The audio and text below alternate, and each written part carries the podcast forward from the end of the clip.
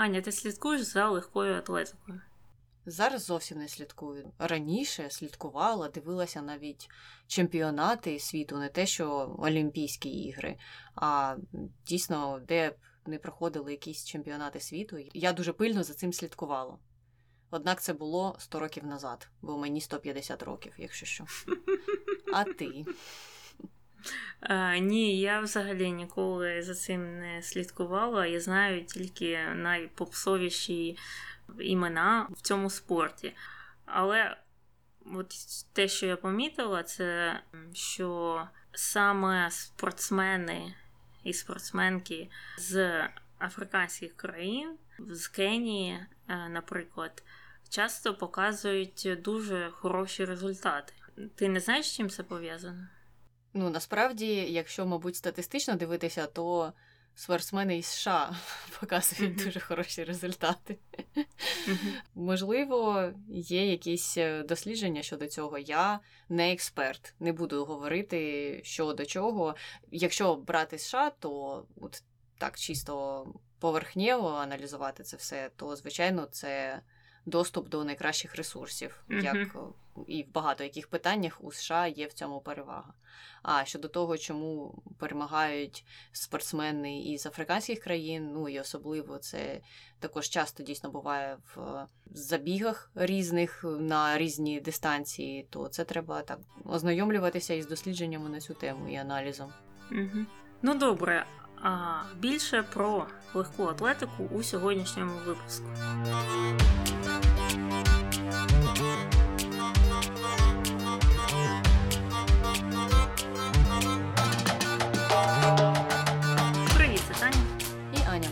Ефірі подкаст «Не без гріха». Дискусії про відомих людей, їх досягнення та сумнівні вчинки. Сьогодні говоримо про Джесі Оуенса. Я думаю, що вам це ім'я, мабуть, відомо, і дізнаємося про нього більше у сьогоднішньому випуску, але починаємо, як завжди, з того, що люди питають про нього в інтернеті. Питають, з якими викликами зіткався Джесі Оуенс. З багатьма викликами він стикався починаючи з того, що він народився в небагатій родині, ну і це вже могло вплинути дуже сильно на його майбутню кар'єру, якщо ми говоримо про нього як про професіонала, про легкоатлета і так далі. Потім е, расові проблеми. Потім проблеми з працевлаштуванням, потім проблеми з спортивною кар'єрою. Ну, коротше кажучи, Проблем було багато і викликів протягом його життя, і ми обов'язково це все обговоримо. Угу. Чи зустрічався Джесі Оуенс з Гітлером? Він його бачив. Але чи близько він з ним спілкувався, ну то це буде для вас загадкою до певного моменту, коли ми дійдемо до цієї історії. Ну і останнє, як пам'ятають Джесі Оуенса сьогодні? Джесі Оуенса пам'ятають е, як одного із е, найвідоміших легкоатлетів. Ну і, мабуть, з цього можна і почати якраз наш е, випуск і основну його частину, тому що Джесі Овенс був американським легкоатлетом, і він виграв чотири золоті медалі побивши два світових рекорди на Олімпійських іграх 1936 року в Берліні. І, мабуть, зрозуміло, що Олімпійські ігри 1936 року в Берліні були дуже контроверсійними іграми. І те, що там виступав Джесі Оуенс, і скільки він медалей виграв і рекордів побив, це. Дуже велике досягнення для легкоатлета в ті часи на тих Олімпійських іграх, тому він і запам'ятався. Е, ну і загалом він був дуже-дуже успішним легкоатлетом, крім того і до того. А народився він у 1913 році в Оквілі, що в штаті Алабама, в родині, в якій було вже до нього дев'ятеро дітей. Він був десятою дитиною. Родина його жила бідно, і пізніше в інтерв'ю він розповідав, що це його раннє дитинство в Алабамі для нього здавалося щасливим, тому що він, коли був малим, то навіть не підозрював, наскільки родина була бідною. Там була історія про те, що в нього почала рости пухлина, і у родини не було грошей, щоб звернутися до лікаря, тому мати сама вирізала йому на кухні ножем кухонним цю пухлину. І потім це все загоювалося дуже довго, і ну, зрозуміло, що йому дуже боліло це все, і він важко переживав. Тому от. Таким чином, ця історія може вам описати ситуацію, в якій зростав Джесі Оуенс. А коли йому було 9 років, то родина переїхала з півдня до штату Огайо, тому що якраз тоді е, відбувалася велика міграція, так звана, або міграція темношкірого населення. Це коли велика частина темношкірого населення із південних штатів е, переїжджала до північних або до середнього заходу, або до західних штатів. Ну, більше як вона рухалася наверх. І от е, його родина також вирішила переселитися в Огайо, тому що батьки думали, що у північній частині країни буде легше знайти роботу.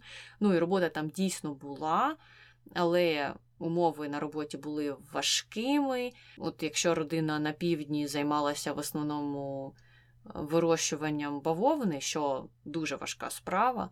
То в Огайо батько і брати Джесі пішли працювати на сталеливарний завод, що теж е, дуже складна робота, яка негативно впливає на стан здоров'я людей або негативно впливала на той час, коли вони туди пішли працювати. Але Джесі ще був малим, він пішов до школи, і цікаво, що його ж повне ім'я було Джеймс Клівленд. Тобто Джесі його до переїзду в Огайо ніхто не називав. Але коли він пішов у школу саме в Огайо, і його там вчителька попросила назвати своє повне ім'я, коли там не знаю, заповнювали форми чи що, то через його південний акцент вона не зрозуміла, що він каже. Він сказав, що його звати Джей Сі, тобто Джеймс Клівленд скорочено. А вона записала, що його звуть Джесі. Вона подумала, що це його ім'я. І воно закріпилося таким чином на все його життя. Його стали після цього звати вже Джесі. І щодо спорту, то загалом він розповідав пізніше, також в своїх інтерв'ю, що бігати він почав ще тоді, коли родина жила в Алабамі, і йому просто це подобалося.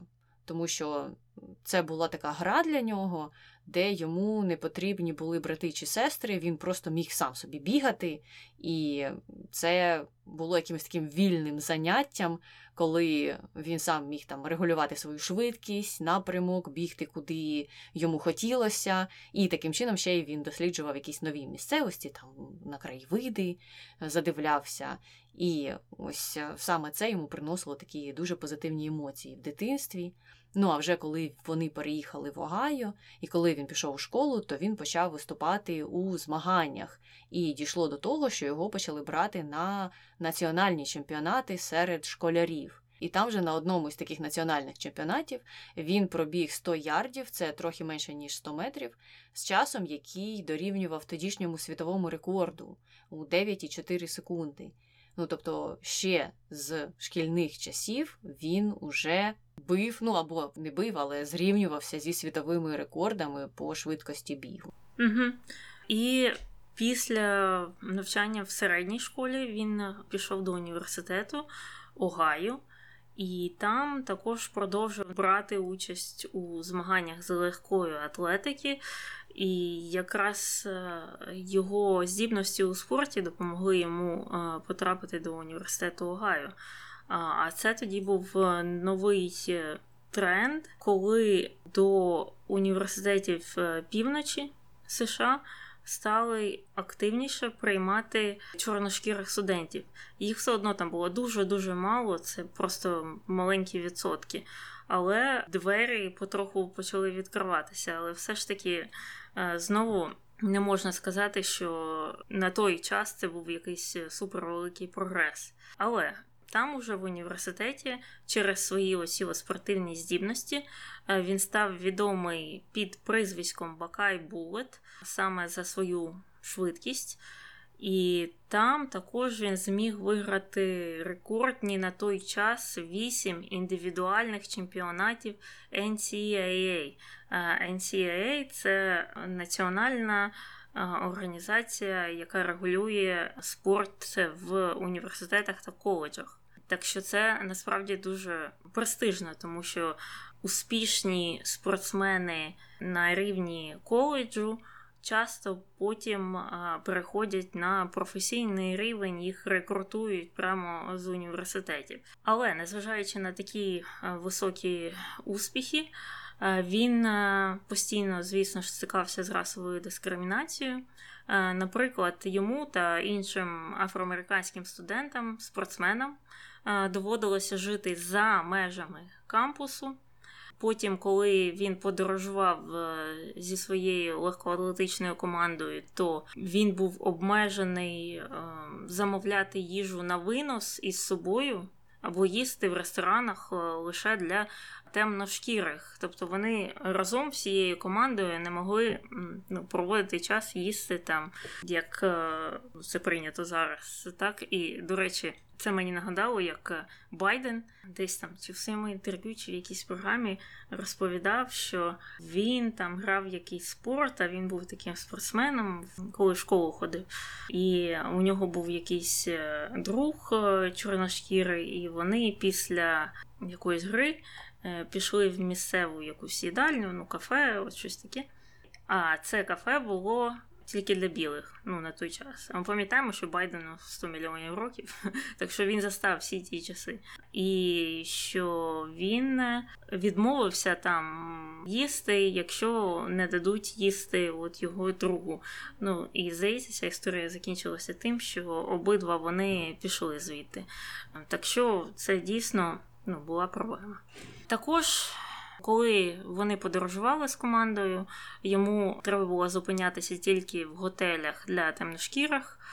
І, звичайно ж, Оуенс не отримував стипендію, тому він продовжував працювати неповний робочий день, щоб платити за навчання. Тобто, взагалі, тут е, повністю все прекрасно. І потім, вже за два тижні до чемпіонату Великої десятки 1935 року, а це найстаріша конференція університетів в американському студентському спорті. І от якраз незадовго до цього Оуенс отримав травму, він е, послизнувся та пошкодив куприк. Але незважаючи на це, він не відмовився від участі в чемпіонаті. Але коли той почався, то Оуенс не зміг навіть нахилитися, щоб торкнутися своїх колін. Однак, за його словами, перед першим забігом біль дивним чином зник. І в той день Джесі встановив чотири світові рекорди в легкій атлетиці протягом 45 хвилин. Це був світовий рекорд у бігу на 100 та 220 ярдів а також 200 е, ярдів з бар'єрами. І ще один рекорд у стрибках в довжину. І на той час ці досягнення вважалися найвражаючими за все століття. І вже наступного року, 36-го, Оуен став членом команди США, яка мала змагатися на Олімпіаді в Берліні. І цікаво, що представники організації за права меншин, такі як, наприклад, Національна асоціація сприяння прогресу кольорового населення, вона і досі існує, намагалися відмовити Оуенса від участі в Олімпіаді, е, стверджуючи, що афроамериканець не повинен підтримувати расистський режим, враховуючи те, що його раса постраждала від рук расистів у його власній країні. І за кілька місяців до Олімпійських ігор Оуенс вийшов з заявою. Сказав, що якщо в Німеччині є е, якісь меншини, які зазнають дискримінації, то Сполучені Штати повинні відмовитися від участі Е, в Олімпіаді 36-го року. Але після того президент Американського олімпійського комітету Ейвері Брендейдж, і ми, до речі, про нього згадували у випуску про Анрі де Баєла Тура. І він якраз в ті часи, в часи правління Гітлера, був президентом всього цього міжнародного олімпійського комітету, і ми розповідали, який внесок він зробив в ці Олімпійські ігри, і взагалі в Олімпійський рух е, того часу, і в дискримінаційні моменти, які там відбувалися. Так от, оцей от президент Американського олімпійського комітету тоді розкритикував Оуенса та інших спортсменів, які підтримували бойкот е, Олімпійських ігор в Німеччині, і говорив, що такі заяви робляться не американськими агітаторами. І після цього Оуенс е, відступив і вирішив все ж таки брати участь у цих змаганнях. І там це ж така була історія, що той президент міжнародного комітету він тиснув на президента американського комітету. Хоча президент американського комітету також був е, в принципі не проти не бойкотувати, і він взагалі був антисемітом. Хоча там е, і головний президент міжнародного комітету був антисемітом. Так що там така була тусовочка, що мене нічого тут не дивує. І от коли команда американська прибула до Німеччини, то засновник компанії спортивного взуття Е, Аді Деслер, повне ім'я якого було також Адольф. Він е, відвідав Оенса в Олімпійському селищі та переконав його одягнути взуття його компанії. І таким чином це було перше офіційне спонсорство для афроамериканського спортсмена. Ну так, дійсно цікаво, що саме в Німеччині йому трапився оцей такий офіційний, можна сказати, контракт спонсорський, а не у США. Але про це ми поговоримо у контроверсіях, як взагалі його у США там приймали після Олімпіади або до Олімпіади, як до нього ставилися. Якщо не зрозуміло було ще з того, що Таня тільки що розказувала про його студентські роки, як йому жилося, і які у нього були права тоді. Ну і загалом так два слова щодо Олімпіади 36-го року, але тут я теж хочу поставити зірочку і сказати, що ми про це поговоримо в контроверсіях, тому що це явище взагалі було дуже контроверсійним. То зрозуміло, що Гітлер її організовував, щоб показати домінацію арійської раси. Але сам Оуенс трохи перекроїв ці плани, тому що він на тій Олімпіаді виграв 4 медалі у забігах на 100, 200 метрів, у естафеті а також у стрибках в довжину. Причому, що в естафеті він спочатку не мав брати участь, і його ледь не в останню хвилину туди поставили замість двох інших спортсменів. Його і його колегою замінили цих двох спортсменів, і таким чином вони також взяли участь в естафеті. І там, е, взагалі, щодо Гітлера і Оуенса. Є багато різних легенд, контроверсій, конспірологій, е, тому ми про це також обов'язково поговоримо. Ну але от загалом як після цього виступу Оуенса дивилися на це все нацисти, можна зрозуміти, коли читаєш е, якісь їхні нотатки. От, наприклад, там був такий нацистський міністр Альберт Шпеєр, е, який казав, що Гітлер пропонував. У майбутньому на майбутніх Олімпійських іграх не допускати темношкірих спортсменів до змагань, Ну, Тому що, мабуть, хотів якось полегшити своїй арійській расі, ну це все в лапках, зрозуміло ж, шлях до перемоги. Але оцей от тріумф, який відбувався на Олімпіаді, Оуенса ж е, там всі знали, він був такою зіркою, його іще до всіх оцих перемог так приймали. Люди кричали його ім'я, коли вони з командою прибули до Німеччини. То якщо подивитися на те, як е, до нього ставилися після повернення додому, то там. Е, все було не так просто і не так однозначно. Хоча прийом, який відбувався в Нью-Йорку, початково був досить непоганим. Його зустрів мер. Він взяв участь у параді на честь американської збірної. Там ще під час того параду якийсь незнайомець передав йому пакет, і пізніше виявилося, що в тому пакеті було 10 тисяч доларів. А це можна уявити, наскільки тоді були великі гроші. Однак, коли відбувався офіційний прийом вже в Нью-Йорку, то йому не дозволили зайти в головний вхід. Він там мав якось з чорного ходу заходити, грузовим ліфтом підійматися до місця прийому. Президент не запрошував його до Білого Дому, але це все ми також згадаємо в контроверсіях, і там детальніше поговоримо про взагалі ставлення до Оуенса та його колег з боку влади, з боку людей, е, ну і всю цю дискримінацію загалом. Але оці всі труднощі, з якими стикався Оуенс, е, призвели до того, що йому стало важко заробляти на життя після Олімпіади. Він же ж був зіркою у світі спорту. Однак у нього в певний момент відібрали цей статус аматора. А ми пам'ятаємо, що на Олімпіадах змагалися аматори.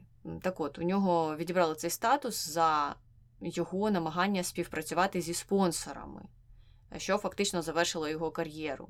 А тут також була така дуже дивна історія, навіть е, не зважаючи на расову дискримінацію, але я впевнена, що це також вплинуло. Багато спортсменів стикалися з цим, що якщо ти був чи була аматором, то тобі була закрита дорога до спонсорів. І мені здається, що ми про це трохи говорили якраз у випуску про Національний олімпійський комітет, про цього Анрі Дебаєла Тура і про ці всі ну, дивні якісь історії, які заважали багатьом спортсменам і навіть закривали їм дорогу до Олімпіади, тому що в них не було фінансів на це, і без спонсорства це було б неможливим. А вважалося тоді, що якщо ти аматор, то ну все, тобі спонсори не потрібні, ти не можеш е, з ними співпрацювати. Це тільки можуть робити професіонали. І от саме за це все в нього забрали цей статус, що фактично завершило його якісь е, потенційні перспективи в кар'єрі і, можливо, майбутню участь в Олімпіадах, наступних, якби вони там де відбувалися. Ну і загалом йому було після цього всього важко знайти роботу. Він брався за будь-що, він е, працював на заправній станції, він був двірником на дитячому майданчику. Е, іноді він навіть долучався до того, що змагався в перегонах із мотоциклами, автомобілями і конями за грошові винагороди. Тобто він біг проти мотоцикла, автомобіля або коня. Це не було те, що він брав участь в автомобільних перегонах. Ні, це було так, що Джесі Оуенс проти автомобіля, мотоцикла чи коня. І за його словами, це було, звичайно ж, дуже принизливо, але в нього не було іншого виходу, тому що він не міг ніяк розвиватися в спорті, а гроші йому потрібні були. І от тільки у 42-му році колишній конкурент Оуенса, якого звали Уіліс Уорд, він працював тоді у компанії Ford і був помічником директора з персоналу запросив його до Детройта працювати у новому такому спеціальному відділі громадянських прав. І це був відділ, де налагоджувалися зв'язки між темношкірими та білими робітниками. Ще там якраз започатковувалися е, всі документи, всі різні правила щодо захисту афроамериканців, і його якраз запросили працювати в цьому напрямку. Це була досить непогана така робота, непогана кар'єра на той час. Він там пробув декілька років, а у 46-му вирішив приєднатися до створення, і це зараз буде така назва, як вона тоді звучала, Негритянської бейсбольної ліги Західного узбережжя. І став там віце-президентом і власником однієї з команд. Це була Портлендська команда штату Орегон. Але ця справа не принесла успіху, тому що ліга не стала популярною, вона розпалася всього через кілька місяців після її створення. Тому ну, тут він вклався нібито в цю справу, але втратив дуже багато на ній е, через е, її неуспіх. Однак е, Далі його кар'єра знову пішла в ну, такий е, громадський, можна сказати, сектор, тому що в 50-х роках йому запропонували роботу посла доброї волі. Він мав їхати до Індії, до Філіппін, до Малаї, як тоді називалася ця країна, щоб е, популяризувати там фізичні вправи. А також з ціллю реклами американських свобод і різних перспектив, економічних можливостей, які чекають людей в Америці, якщо вони вирішать туди переїхати. Ну, я думаю, що Джесі Оуенс якраз міг би дуже багато розповісти про економічні перспективи і різні свободи, якби йому дали волю це зробити. Але вийшло так знову ж таки, що ну, це якась історія з ніг на голову, коли все перевернуто.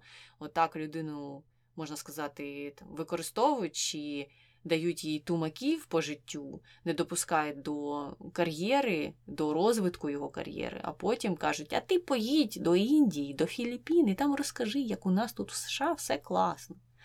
Ну і він це робив, тому що знову ж виходу в нього не було. Хоча тоді е, він знову вийшов на трошки новий виток е, пізнаваності, і в нього з'явилося декілька спонсорських контрактів. І це були досить відомі компанії. Це були Quaker Oats, це бренд вівсяних пластівців різних сніданків, а і Johnson Johnson. Ну, Johnson Johnson, думаю, це всі знають. Але в 60-х роках е, там сталася історія про те, що його звинуватили у несплаті податків, і він був змушений оголосити про банкрутство. Однак е, ця громадська робота його вона нікуди не поділася. Він продовжував цим займатися, проводив зустрічі з представниками різних великих компаній щодо питань расової дискримінації. Але у 70-х вже вирішив піти на пенсію і разом з дружиною переїхав до Аризони, де почав писати свої мемуари, які вийшли тоді ж в 72-му році. Ну і цікаво, що вже після того, як він вийшов це ж на пенсію, закінчив працювати в різних секторах, де він був задіяний. Він отримав нове дихання в напрямку спорту, звичайно, вже не як спортсмен, але уряд Західної Німеччини запросив його як почесного гостя на Олімпіаду 72-го року. Там його особисто приймав цілий канцлер німецький. І це все було з великими почестями, тобто його там в Німеччині пам'ятали і знали як велику зірку до цих пір і вшановували відповідно. Ну, що досить приємно. Однак, коли е, США вже перед Олімпіадою 80-го року, вирішили відмовитися від участі в цій олімпіаді, тому що це був типу знак протесту проти радянського вторгнення в Афганістан. То Оуенс е, тут виступав за те, що треба їхати. І брати участь в Олімпіаді. Цікаво, що трошки по-іншому він дивився на цю історію, аніж коли він їхав на Олімпіаду 36-го року, ми пам'ятаємо, ми згадували, що тоді він спочатку мав е, інші погляди на це все. А тут він звертався до самого Джиммі Картера, до президента, і казав, що не треба бойкотувати, тому що Олімпіада це, типу, як тайм-аут від війни, і що вона, увага, поза політикою. Угу. І е, так, він, коротше кажучи, е, мав іншу вже позицію щодо цього. Ну, тут історія така завжди контроверсійна, тому що є дійсно різні погляди на історію про спорт в політиці чи поза політикою. І різні спортсмени на це відгукуються по-різному. Я, будучи не спортсменкою, вважаю, що спорт не поза політикою, нічого не поза політикою. Ну, ці всі речі не можуть існувати одна без одної. Ми знаємо, що Олімпійський комітет дуже політизована організація сама по собі. Тому всі оці твердження виглядають для мене такими, які не зовсім мають сенс. Але в той же час можна, відкинувши вже оцей пункт, зрозуміти причини кожного зі спортсменів, які хочуть або не хочуть брати участь в Олімпіадах. Тобто є такі спортсмени, які, наприклад, під час е, війни чи інших якихось загострень чи конфліктів. І тут це може бути представник будь-якої із країн, які беруть участь в Олімпіадах, можуть вважати, що я не буду брати участь, тому що це буде мій персональний бойкот. і Таким чином, я, наприклад, привертаю увагу до цього питання. Інші кажуть, що навпаки, ми будемо брати участь в Олімпіадах, і таким чином ми привертаємо увагу до цього питання також. Тобто кожен для себе обирає свою дорогу. Але це якраз і є доказом того, що спорт не є поза політикою, тому що тим або іншим способом ці люди привертають увагу до тих питань, які їх цікавлять, за які вони топлять. Якось так на це я дивлюся. Однак у Оуенса був ось такий погляд саме на участь США в Олімпіаді 80-го року, і ми знаємо, що вони в тій Олімпіаді участі не брали. Але Оуенс сам е, до цього часу не дожив, він помер від раку легенів у березні 80-го року. І Джиммі Картер, незважаючи на оці їхні незгоди наприкінці життя Оуенса, все ж опублікував заяву після його смерті і сказав там, що, мабуть, жоден спортсмен краще не символізував боротьбу людей проти тиранії, бідності та расового фанатизму, ніж Джесі Оуенс. От таким був епілог е, його життя з боку Джиммі Картер.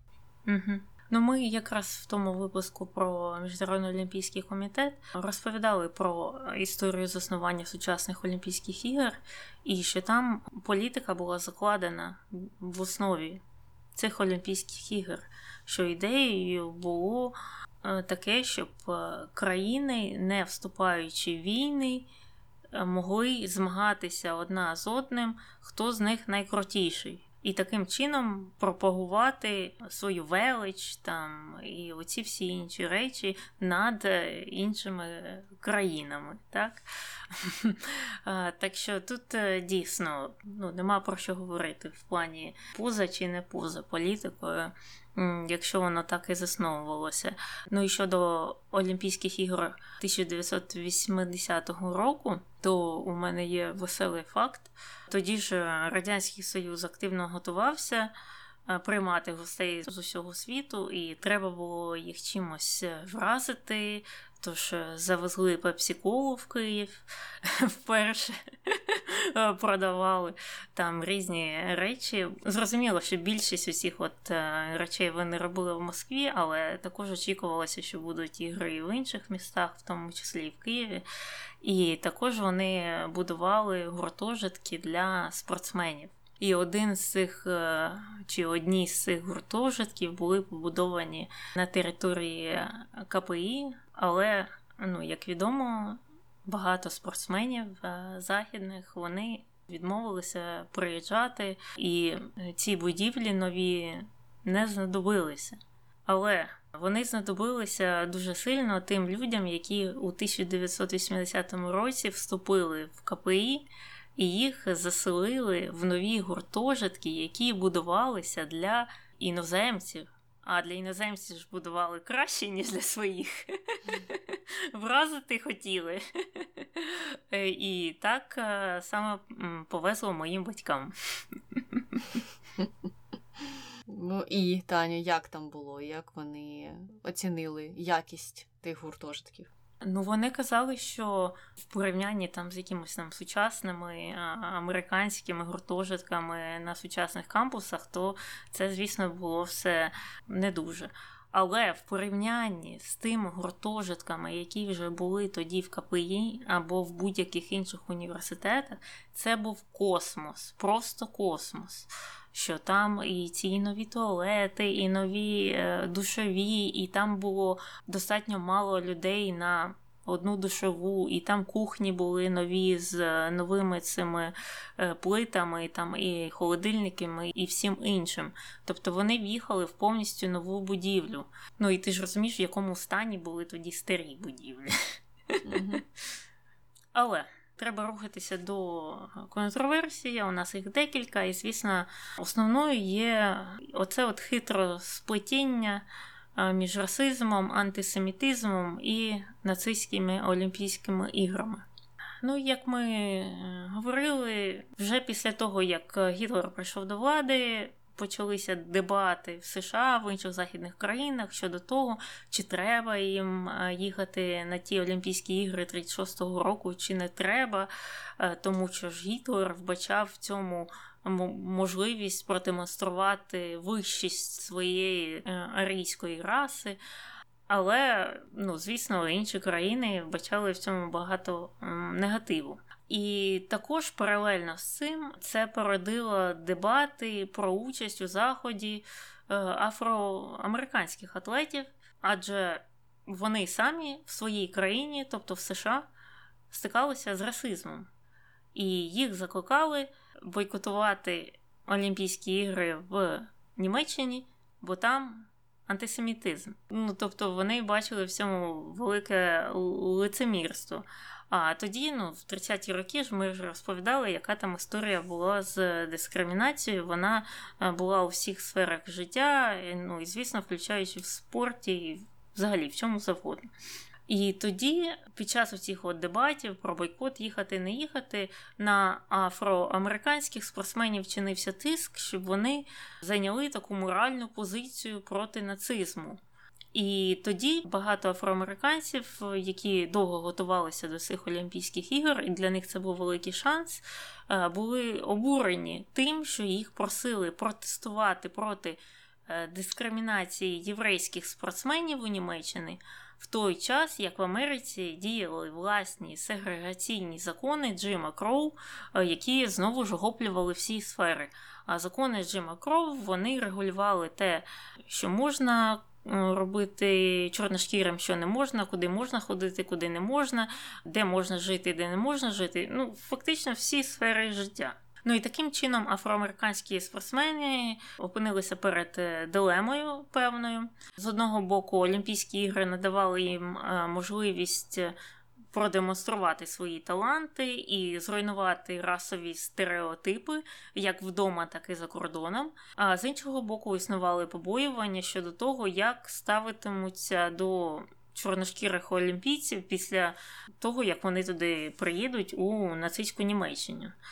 Але знову ж е, ці побоювання розвіялися, бо під тиском Міжнародного олімпійського комітету німецький олімпійський комітет е, тоді ж ото пообіцяв, що він буде дотримуватися Олімпійської хартії.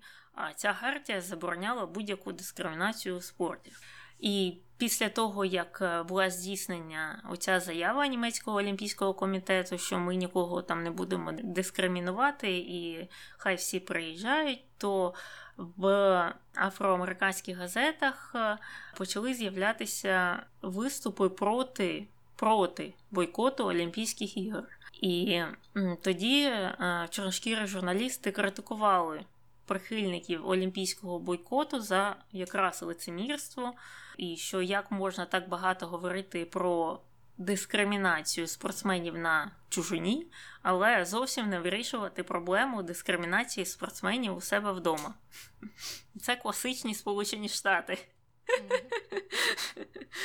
Також вони вказували на те, що всі чорношкірі олімпійці, які входили до цієї команди, які, яка мала туди поїхати, походила з північних університетів, де навчалися переважно білі студенти. І вони говорили, що це свідчить про те, що є певна неповноцінність тренувального обладнання та умов в традиційно чорних коледжах, де, в принципі, тоді і навчалася більшість абсолютна більшість е, чорних студентів. Е, які тоді ну, в 30-х роках здобували освіту. Тобто, якщо ти був е, чорношкірим студентом, спортсменом, то єдиною можливістю для тебе потрапити на якийсь там міжнародний чемпіонат чи особливо Олімпійські ігри це навчатися саме в північних університетах, університетах для білих людей. Якщо ти ходив в традиційний чорний коледж, то в принципі, у тебе шансів взагалі ніяких не було. Потім е, також е, журналісти писали, що той факт, що чорношкіри туди поїдуть і отримують певні перемоги, підірве оцей от расизм і акцент на арійській вищості. Що і лежав в основі оцих от нацистських расистських поглядів, і вони також сподівалися, що такі перемоги сприятимуть новому почуттю гордості серед чорношкірих у себе на батьківщині. Але в той же час були і інші думки щодо участі чи неучасті на Олімпійських іграх 36-го року, і саме думки серед афроамериканської спільноти. Інші газети для чорношкірих, а також NCAACP, це якраз та організація, про яку ми говорили, яка виступала за просування прав е, чорношкірих в ті часи, вони е, виступали проти російської політики нацистського режиму. І закликали до бойкоту, незважаючи на все. І вони навіть висловлювали занепокоєння, що деякі газети закликали чорношкірих спортсменів бойкотувати ці ігри. І тоді ж, е, за рік до Олімпійських ігор, секретар цього NAACP е, написав листа до Джесі Оуенса, і в цьому листі він е, закликав не їхати туди. Через побоювання про антисемітизм і расизм, і про те, як ставляться до чорношкірих в самих Сполучених Штатах, але потім все ж таки він того листа так і не відправив. Ну і зрештою, ми знаємо результат. Олімпійські ігри відбулися. Відбулися за участі американської команди, в тому числі і чорношкірих е, спортсменів. Всього їх було там 18, це 16 чоловіків і 2 жінки. І це було втричі більше, ніж на іграх 32-го року в Лос-Анджелесі, Сполучених Штатах. І тоді афроамериканська збірна виграла 14 медалей, 8 золотих, 4 срібні та 2 е, бронзові. Так що от е, настільки ситуація заплутана, і настільки складну ситуацію вони дійсно поставили чорношкірих атлетів. Е, що ти не можеш виграти, ну просто ну ні з якої сторони, як би ти на це не подивився. Ну і найгірше, що звісно, що ці перемоги, які вони отримали, вони мало повпливали потім на становище чорношкірих Сполучених Штатах. Е, я навіть не кажу про всіх, про населення, а навіть про просто чорношкірих спортсменів, навіть тих самих, які виграли оці от е, золоті, срібні та бронзові медалі. І потім. От е, через деякий час почалася Друга світова війна, яку розпочав той самий Гітлер, і Сполучені Штати активно рекрутували чорних чоловіків до армії, але армія була все одно сегрегована. Ну тут взагалі дійсно, як ти кажеш, така складна історія, і ще до цього всього не додавало ясності чи зрозумілості те, що коли темношкірі спортсмени приїхали до нацистської Німеччини, то їх ж там приймали по-іншому зовсім. Тобто там не було сегрегації для них. Вони жили з усіма іншими спортсменами в цих спортивних е, селищах, чи як їх там називають, на кампусах, і приймали їх всюди, і в ресторанах не було ніяких проблем. Тобто вони приїжджають в нацистську Німеччину, а тут такий прийом кращий, ніж в їхній вільній країні США, яка попереду усіх демократій світу. І це був величезний дисонанс. Ну і зрозуміло, що це все було штучно зроблено, і зрозуміло, які там махінації були з боку нацистів, з боку Гітлера, і для чого це все робилося. Це все очевидно. Але для них самих. Це створювало ну, ще більшу цю проблему і незрозумілість, і вони озиралися на те, що Нічого собі, а що у нас вдома тепер? Як нас вдома очікують, як нас вдома взагалі будуть зустрічати, хто ми є вдома? Ми вдома не являємося такими зірками, якими нас зустрічають тут. Тут про нас всі знають. Дівчата, хлопці, фанати різні з плакатами біжать до нас за автографами. Коротше кажучи, зовсім дика-дика була історія, дійсно. І можна зрозуміти, чому так складно приймалися ними усі ці рішення про бойкот, не бойкот, і як на них впливали знову ж таки великі ці політики, які мали свої інтереси в свою чергу. Але йдемо далі до історії про Джесі Оуенса та Гітлера і що там між ними відбулося. Є така контроверсія про те, що Гітлер не потис руку саме Джесі Оуенсу. От всім спортсменам він руки потискав, а Джесі Оуенсу ні. Ну і з натяком на те, що, можливо, це було через саме расову дискримінацію. Але Гітлер дискримінував всіх однаково в цьому випадку. Е, значить, в чому там історія? Вона полягає в тому, що після закінчення Олімпіади почали розповсюджуватися різні легенди, розповіді про те, що Оуенса принизив Гітлер, і була така одна версія, яка поширилась більше всіх про те, що після того, як Оуенс здобув свою першу медаль, Гітлер не захотів визнавати його здібності, його перемогу саме через те, що він був неарійцем і через те, що він був темношкірим, і покинув стадіон, розізлився дуже сильно і вибіг зі сльозами на очах. Ну а Оуенс цікаво, що спочатку наполягав на тому, що це все неправда. Пізніше ці свідчення змінилися. Ну а тим часом репортаж оцей весь е, все одно йшов своєю дорогою, з'явився по всьому світу в газетах. І тут цікаво ще те, що Оуенс сам. Потім, уже пізніше, і в мемуарах, і в різних інтерв'ю під кінець свого життя зізнавався, що деякі історії він ну так доопрацьовував, щоб вони здавалися кращими, ніж було насправді. І там були історії пов'язані з його дитинством, і зі студентськими роками. І оця ж історія, там, де він змінював е, свої розповіді, і те, як він згадував, те, що відбувалося. Коротше кажучи, тут теж е, є.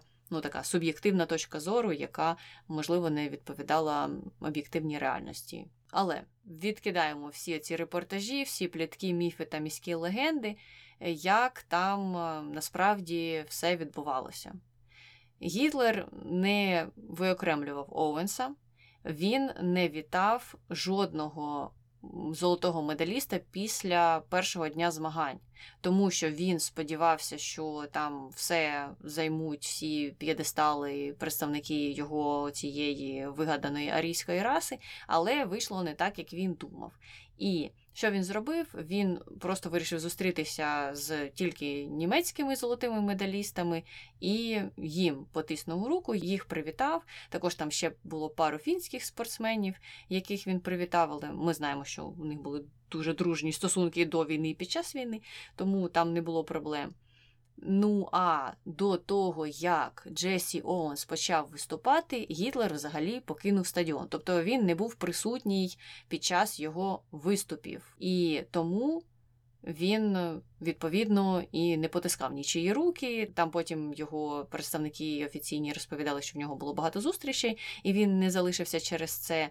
Але ну невідомо, які були насправді причини.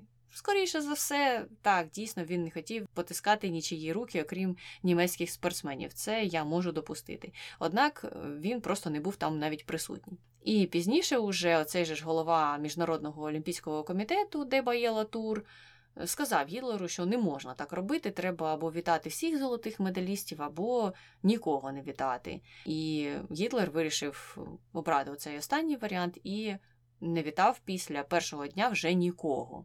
І коли вже Джесі Оуенс виграв золоту медаль, виходить так, що він прийняв це рішення нікого не вітати, і тому його він разом з іншими спортсменами усіма також не привітав. Тобто це вже було після першого дня. Однак є історії про те, оце ж, що Гітлер помахав рукою Джесі Оуенсу, коли той готувався до виступу, і сам Джесі Оуенс про це згадував. Е, він казав, що коли він ну, там виходив е, на стадіон чи якось йшов повз трибуну, де сидів Гітлер, то вони спіймали контакт очима один одного і помахали рукою один одному. Відповідно, це все спілкування, яке відбулося між ними. Так, дійсно цікава історія, і я от про те, що Гітлер там спеціально всіх всіх всім потиснув, побачив чорного спортсмена і прям там пішов чи якось е, щось таке зробив е, показове, то я от знала цю легенду. Я думала, що вона істина в останній інстанції. А виявилося, що правда зовсім е, не там. Але у нас є ще третя контроверсія, якою ми вже торкалися і не раз, і вона стосується продовження дискримінації темношкірих після Олімпіаду, після такого їхнього там тріумфу. І для самих чорношкірих Сполучених Штатів е, ці от перемоги.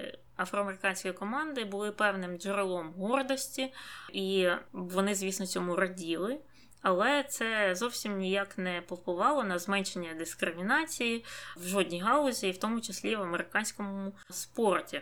І після того, як ці спортсмени з Олімпіади повернулися, вони повернулися в ту ж саму країну сегрегованою за расовою ознакою, і де до них ставилися як до громадян другого сорту. І огляд тогочасної преси, особливо південної, вказує на те, що успіхи афроамериканських олімпійців або применшувалися в кращому випадку, або зовсім ігнорувалися.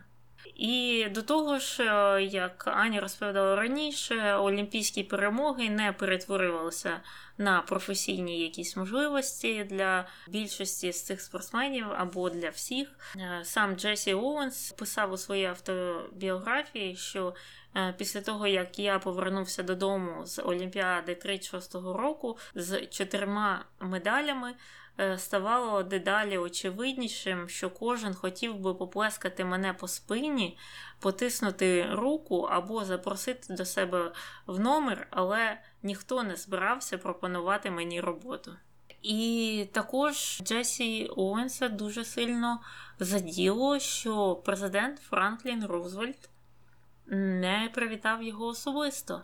І, до речі, коли його питали, щоб він прокоментував цю ситуацію з Гітлером, чи принизив він там його, чи не принизив, а він казав, що ні, Гітлер мене не принизив принизив мене Френклін Рузвельт. І дійсно, Рузвельт ніколи публічно не визнавав перемоги Оуенса в тому плані, що він публічно про це не висказувався, так як і перемоги будь-кого з 18 е, афроамериканських спортсменів, які тоді змагалися на тій Олімпіаді. Але після закінчення Олімпіади 36 е, до Білого Дому були запрошені олімпійці, але тільки білі. І ці дії президента намагалися якось пояснити, що наймовірніше Рузвельт не хотів ризикувати втратити підтримку демократів з півдня, щоб е, не виглядати от занадто м'яким у расовому питанні. І потім вже чорношкірі олімпійці, які змагалися на тій олімпіаді в Берліні.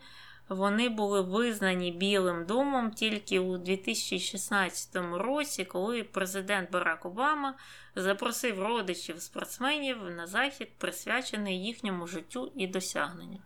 Отака от історія. Угу.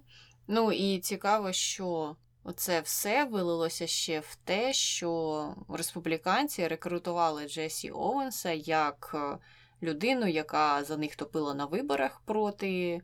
Франкліна Делано Рузвельта, і підтримувала б їх, і якраз залучала темношкіре населення до того, щоб голосувати за республіканську партію тоді. От цікаво, як все змінювалося в американській історії. Дійсно, в певні часи демократична партія не вважалася такою вже ліберальною і тією, що підтримувала права усіх меншин.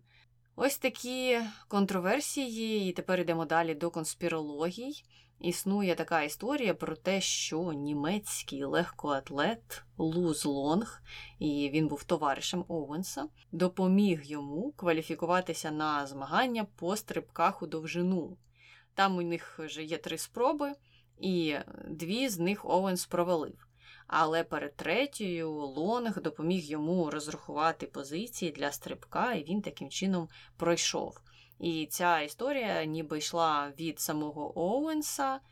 Е, хоча журналісти, які були на іграх, казали, що вони не бачили Лонга поряд з Оуенсом під час цих змагань.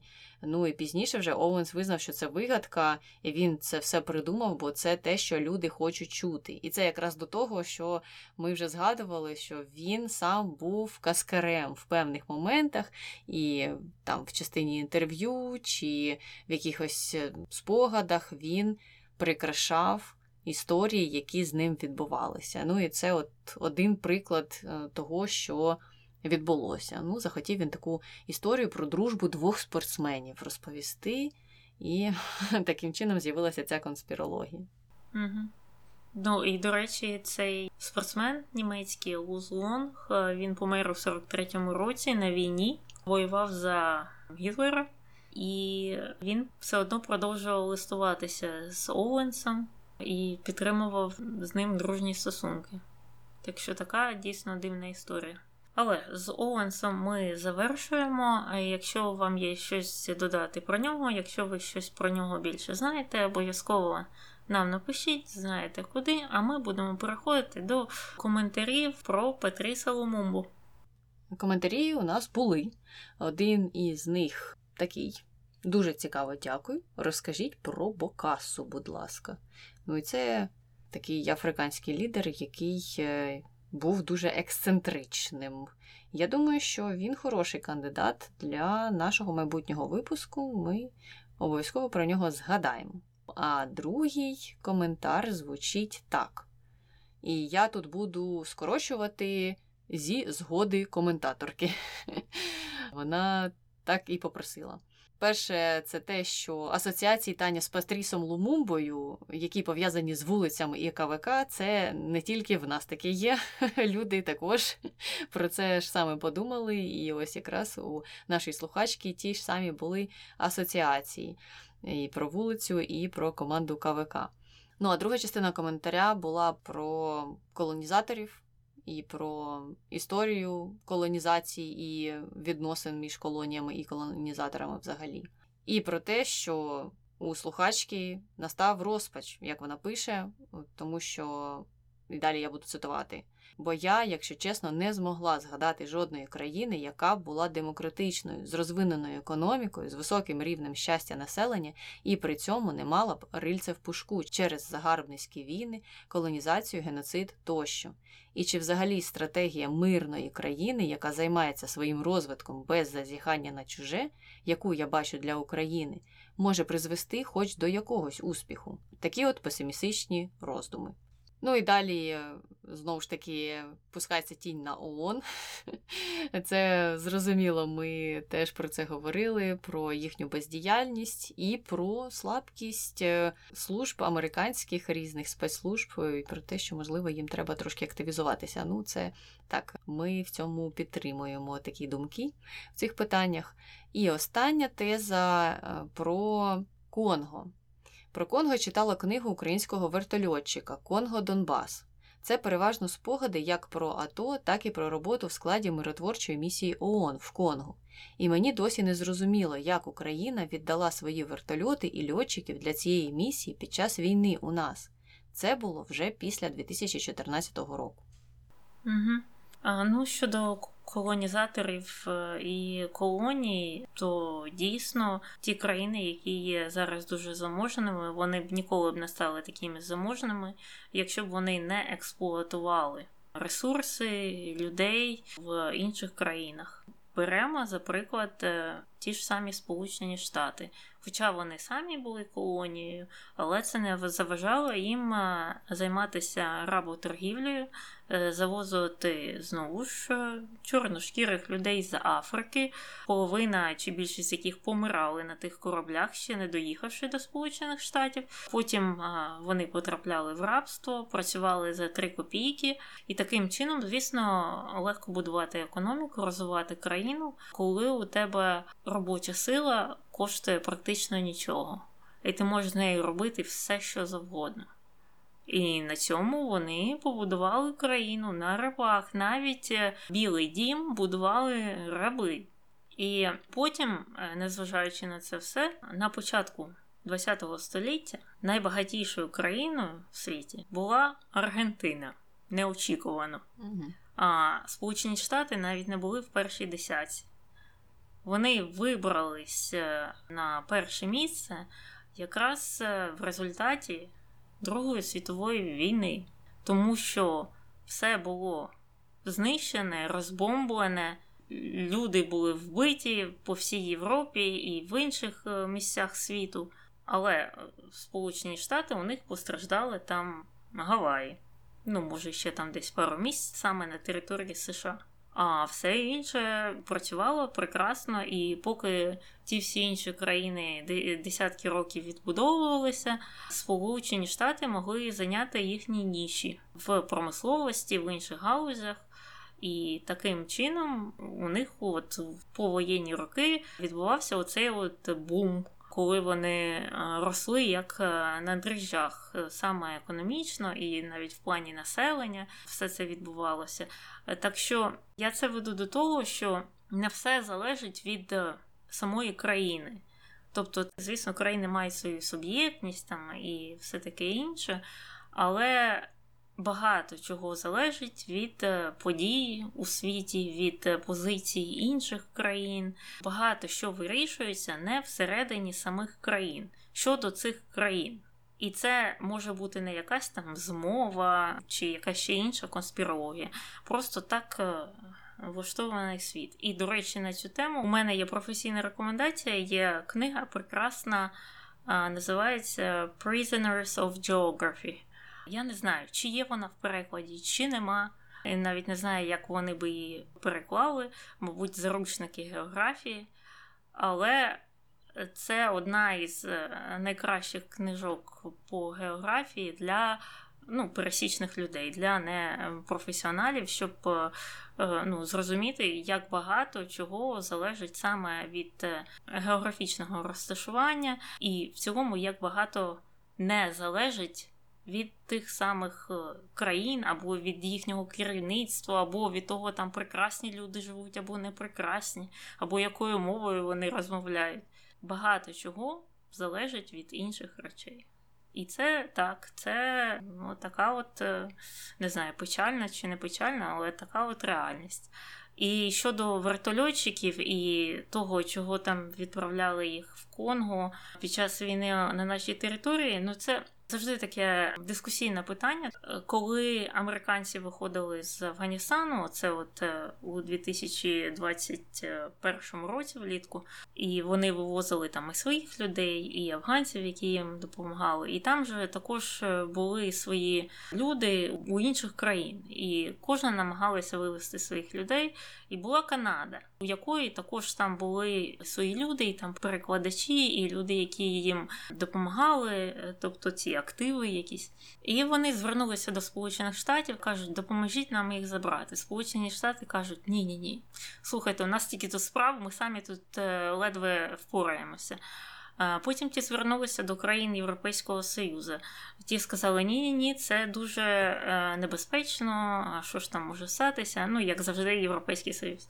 І потім вони звернулися до України, і Україна погодилася. І наш гур е, Буданов, тоді він ще не був такий знаменитий. Він організував цю операцію і було вивезено з Афганістану кілька сотень е, канадців. Це була складна операція, тому що вони йшли прямо в місто, коли там вже був Талібан, і виловлювали цих людей, яких е, хотіли вбити. Ну тобто, це не просто там заїхати на таксі когось забрати. І вони всіх е, них успішно вивезли, привезли до України, а потім вони е, відправилися до Канади. І це відбувалося у 21-му році, вже коли там у нас е, війська стояли там з різних сторін російські. І це було в канадських газетах.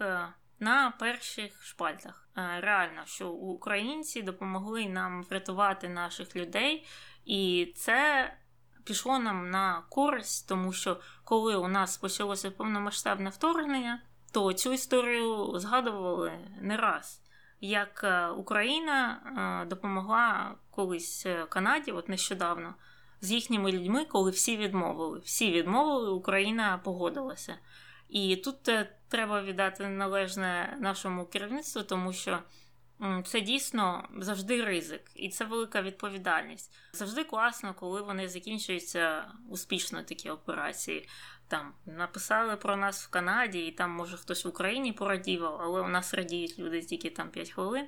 Але якщо б вона завершувалася трагічно і і загинули наші там ці спецслужбівці, працівники гуру, військові, то ну, це була б зрада на весь рік. Про це б говорили на політичних шоу, на цих дурацьких блогах, на е, Ютубі. Реально б, якщо б не почалася війна, цілий би рік це обсмоктували, як можна було прийняти таке жахливе рішення е, відправити туди наших військових. Так що тут це дискусійно, тому що ти не знаєш ніколи, як це в майбутньому е, може зіграти для дипломатії. От буквально на минулому тижні писали те, що Україна разом з Румунією допомогла вивести молдован з сектору Газа. Де, зважаючи знову ж на війну у нас, це також здійснював Чигур чи е, інші якісь наші е, спецпідрозділи, і також вони успішно там всіх вивезли. Так що я не була б такою однозначною. Я бачу користь в таких діях і в таких рішеннях керівництва. Угу.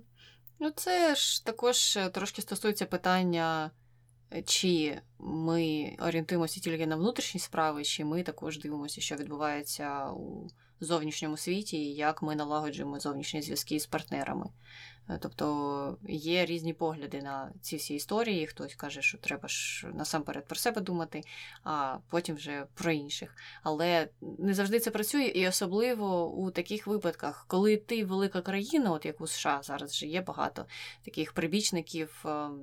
Того, щоб дивитися тільки всередину, це і ультраліві, і ультраправі, е, то можливо на цьому легше грати, і ти можеш бути там більше незалежним. І то я в це теж не вірю насправді. А коли ти країна з меншим впливом у зовнішньому світі, то тобі треба. Налагоджувати ці зв'язки, тобі треба друзі. І, до речі, на додачу до цієї історії про канадців е, в Афганістані Е, також була історія про людські ресурси і різних партнерів е, організації Гіларі Клінтон. І вона також зверталася за допомогою до України. Це згадувалося, я нещодавно слухала книгу про Байдена, але там про це було. І якраз е, вони не могли всередині навіть знайти. Тобто американці не могли знайти американські ресурси для того, щоб вивести е, свої там джерела інформації, інформантів е, різних партнерів із Афганістану. І вона пішла домовлятися з також канадцями, українцями. Там частина була вивезена також в ході цих операцій, потім частину вони по-іншому вивозили. Там ціла також була спецоперація, дуже складна, цікава і в кінці кінців успішна. Тому так, і це працює в дві сторони все. Але йдемо далі до хрінометру. Що ти, Таня, хочеш сказати про Патріса Лумумбу? Ну, на мене він не справив дуже негативне враження, чесно кажучи.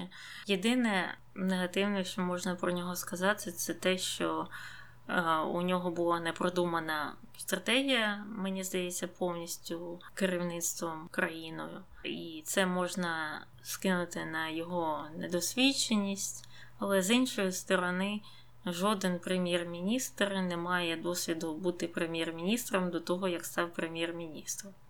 Те ж саме про президента можна сказати. Так, але мені здається, що в його історії більше залежало від зовнішніх факторів, ніж від нього самого. І навіть якщо він був якимось там генієм е, дипломатії, генієм економістом, ще якимось там генієм керівництва, я не думаю, що він би міг е, боротися от на всі ці фронти, які були налаштовані проти нього. Я їм поставлю один. Ну так, десь один-два, тому що дійсно важко оцінити його роботу як політика, бо він був при владі декілька місяців всього-навсього. Так, він був популістом, так, він багато обіцяв, але окей, тоді всіх політиків можна так само разом з ним оцінювати в цьому, тому що ну, більшість з них є такими. І йому не дали можливості проявити себе. Можливо, там, якби він пробув рік, він би якось змінив свої погляди на більш реалістичні, хто знає. А якби не змінив, тоді б ми поставили більший бал. Ось так, але не сталося. Тому такі оцінки. Якщо ж ви хочете щось додати про Патріса Лумумбу, про Джесі Оуенса або про будь-кого, про кого ми говоримо у наших випусках, то обов'язково пишіть нам на пошту podcastnbgpesic.gmail.com Долучайтеся до коментарів е, під нашими випусками на Патреоні, на Ютубі, на Spotify, де хочете там і напишіть нам. Ну і також не забувайте залишати відгуки, ставити 5 зірочок та розповідати про нас своїм знайомим та друзям. Ну і на цьому все. З вами була Таня і Аня. Слава Україні! Героям слава! І от якраз незадовго до цього Оуенс отримав трамбу. Трамбу. Про Про Джесі Оуенса. Мені щось хочеться сказати постійно Джесі Джеймс, не знаю чому.